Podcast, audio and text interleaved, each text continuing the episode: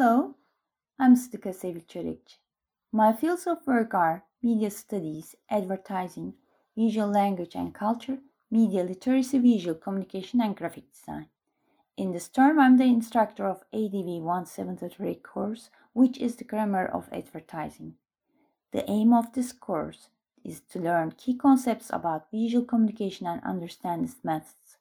In this course, students are aimed to have information about the world of visual communication established with symbols, signs, indicators under the headings that a visual communication designer needs, and the structure that researches and exemplifies the existence of this world in graphic design.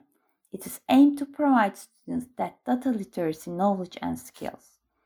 As course content, we can talk about introduction to visual design and communication principles, basic visual communication elements, concept studies according to composition and functions, strategic analysis in two-dimensional designs, visual awareness and visual literacy development, perception, gestalt, and design dynamics theories.